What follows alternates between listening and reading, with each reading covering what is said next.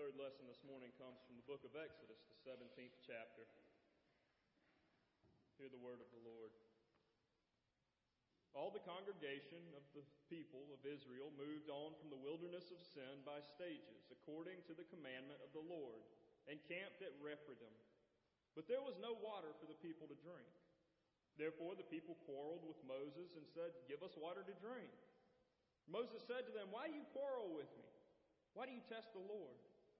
But the people thirsted there for water, and the people grumbled against Moses and said, Why did you bring us up out of Egypt to kill us and our children and our livestock with thirst? So Moses cried to the Lord, What shall I do with this people? They're almost ready to stone me. And the Lord said to Moses, Pass on before the people, taking with you some of the elders of Israel, and take in your hand the staff with which you struck the Nile, and go. Behold, I will stand before you there on the rock at Horeb, and you shall strike the rock, and water shall come out of it, and the people will drink. And Moses did so in the sight of the elders of Israel. And he called the name of the place Massah and Meribah, because the quarreling of the people of Israel, and because they tested the Lord by saying, Is the Lord among us or not? This is the word of the Lord. Thanks be to God. Let me start off by first saying I'm not really the outdoorsy type. I like the creature comforts of home. I like air conditioning. I like heat. I like running water. I like flushing toilets. I like the internet. I do not like to eat canned beans. I don't really like s'mores. I'm not really one that likes to go camping. But when I do, I tend to complain quite a bit. My trouble with camping began when I was seven years old. My dad was starting a young adults group at the church that we were at in Troy, South Carolina. Now, Troy is in the middle of a national forest. There's not really anything around it. And so, whether you mean to be or not, whether you want to be or not, you get to be an outdoorsy type of person. It's just the way of life there. We had a group of 25 to 30 people at this young adults, and it was used kind of loosely. Some were older than others, but this young adults group, and there were a couple of RVs and some pop up tents that we had taken with us. See, these RVs weren't very nice. They were nothing extravagant. They didn't have air conditioning. Once upon a time they may have, but no longer. They did have a funny smell to them. The toilets didn't flush. The electricity wasn't that reliable. There was no such thing as internet back then, at least not the way that it is now.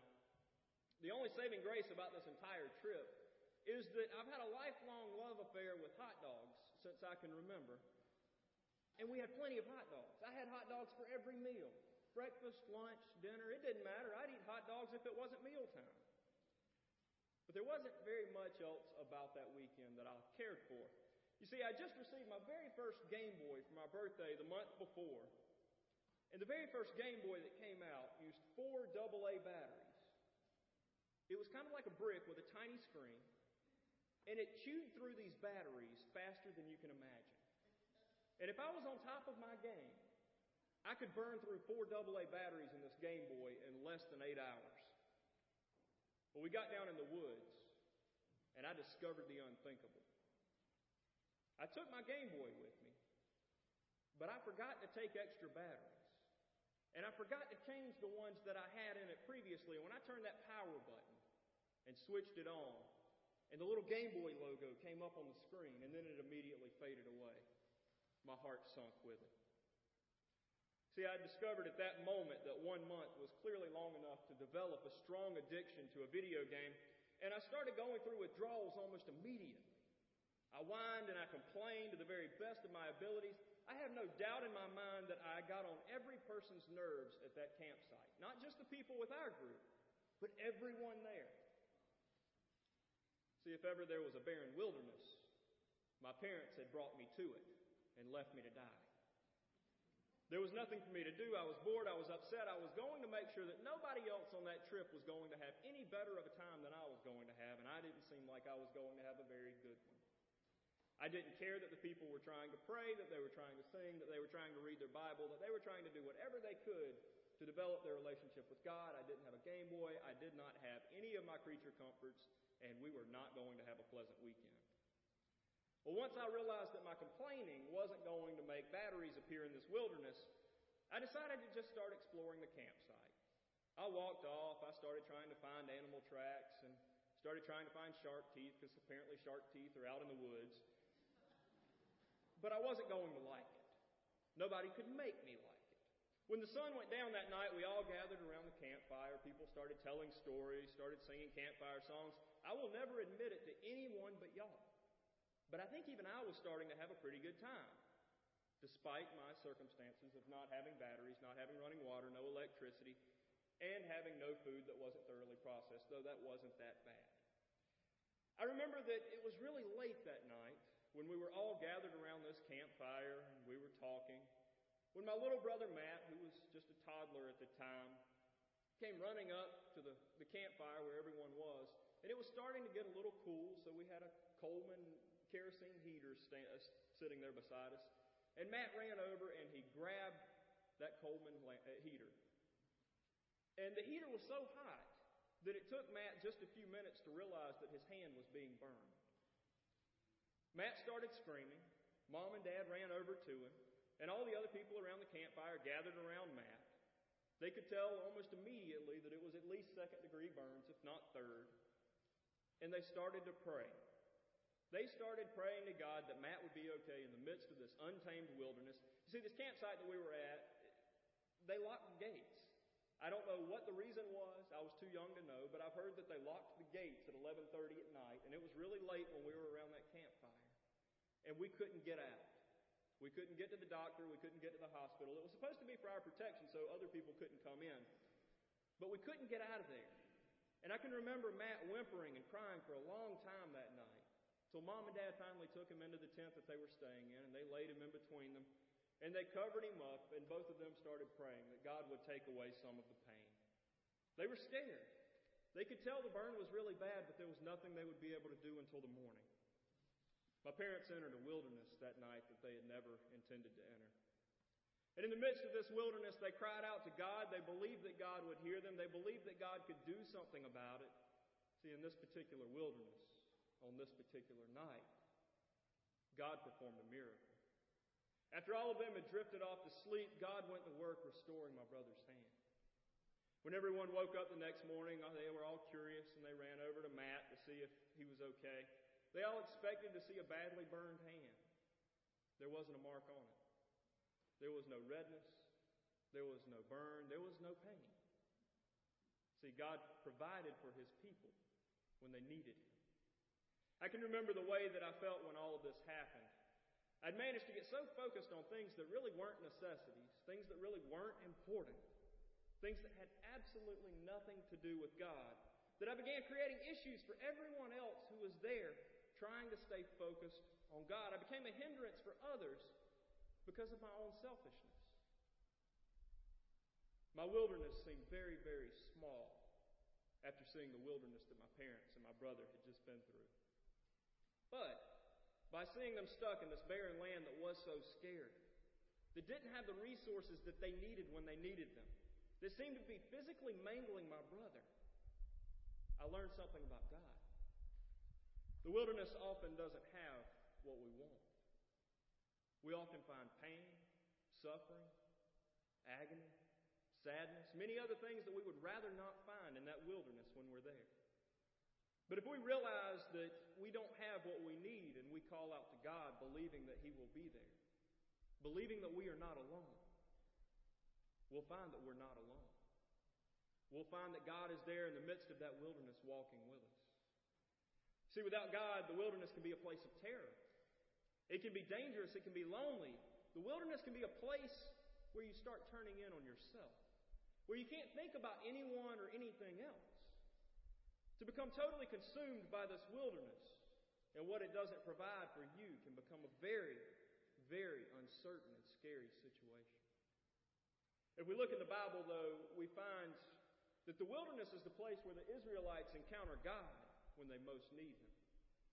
It's in the wilderness after they leave Egypt that their identity as a people of God is forged.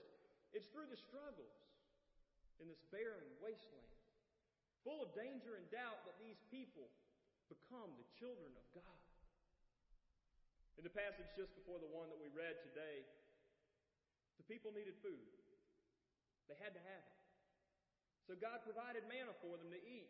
You would think that having God provide food for them just a few verses before would provide the necessary faith that they need to believe that God would be there when they needed water a few verses later. See, many times in our lives we find that God gives us what we need in one situation, and then it doesn't take very long before we enter another wilderness and we start wondering whether or not God will provide then.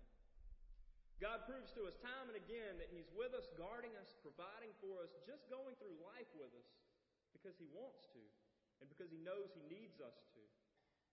Yet, time and again, we find ourselves questioning whether God will be there one more time. Why do we do that? Why do we question God's faithfulness?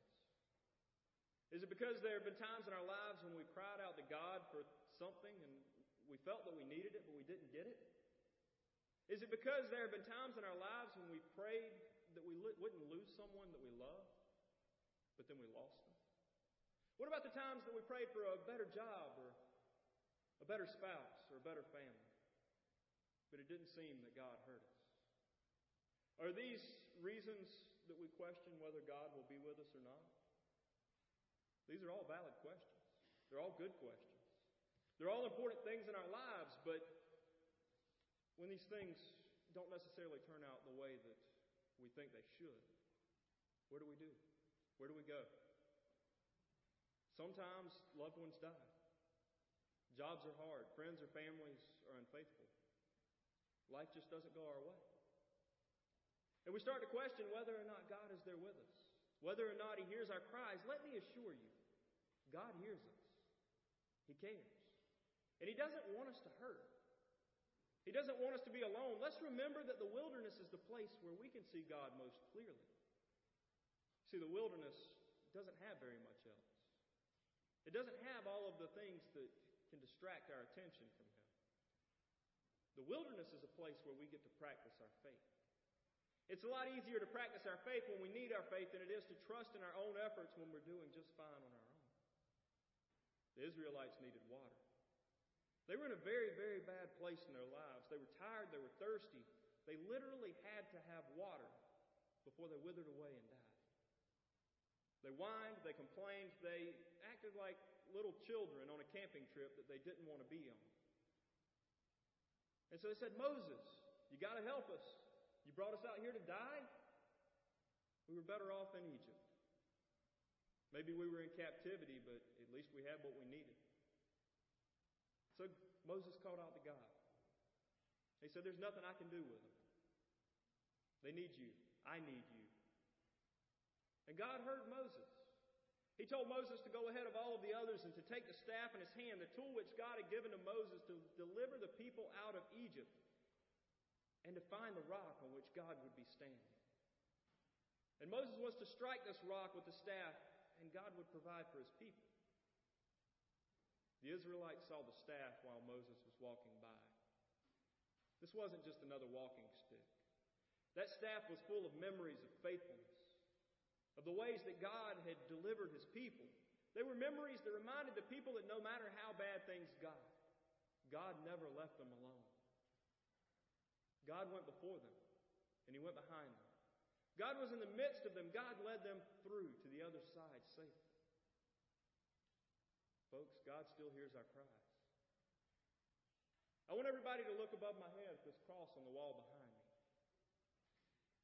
God's pretty good at using wooden sticks as tools to remind us that He doesn't abandon us. See, the cross is just two sticks, but it reminds us of how much God loves us. It tells us that there is nothing that will stop God from walking before us and behind us and beside us. See, we don't have to be in the wilderness alone. We are the people of the wilderness. We may not like it, but we're pretty good at finding ourselves in places that don't have the basic necessities that we need. We think we're chasing things that will fulfill our wildest dreams. But when we look up and see where we are, we think we're all alone. Take another look around you. Look around your brothers, your sisters in Christ, brothers and sisters of the wilderness. Brothers and sisters that get to walk alongside of God. None of us are alone. We're all here in this wilderness together, and not one of us can survive without God. Not one of us needs to. See, really, when we start to think about it, we're all just searching for some water, for something to quench our thirst, for something to provide some life in all that we're doing. What's the wilderness to you? Is it a place of torture and confusion? Or is it a place where your faith will blossom? Are we just going around complaining about the water that we can't find? Or are we searching for the one that can provide all the water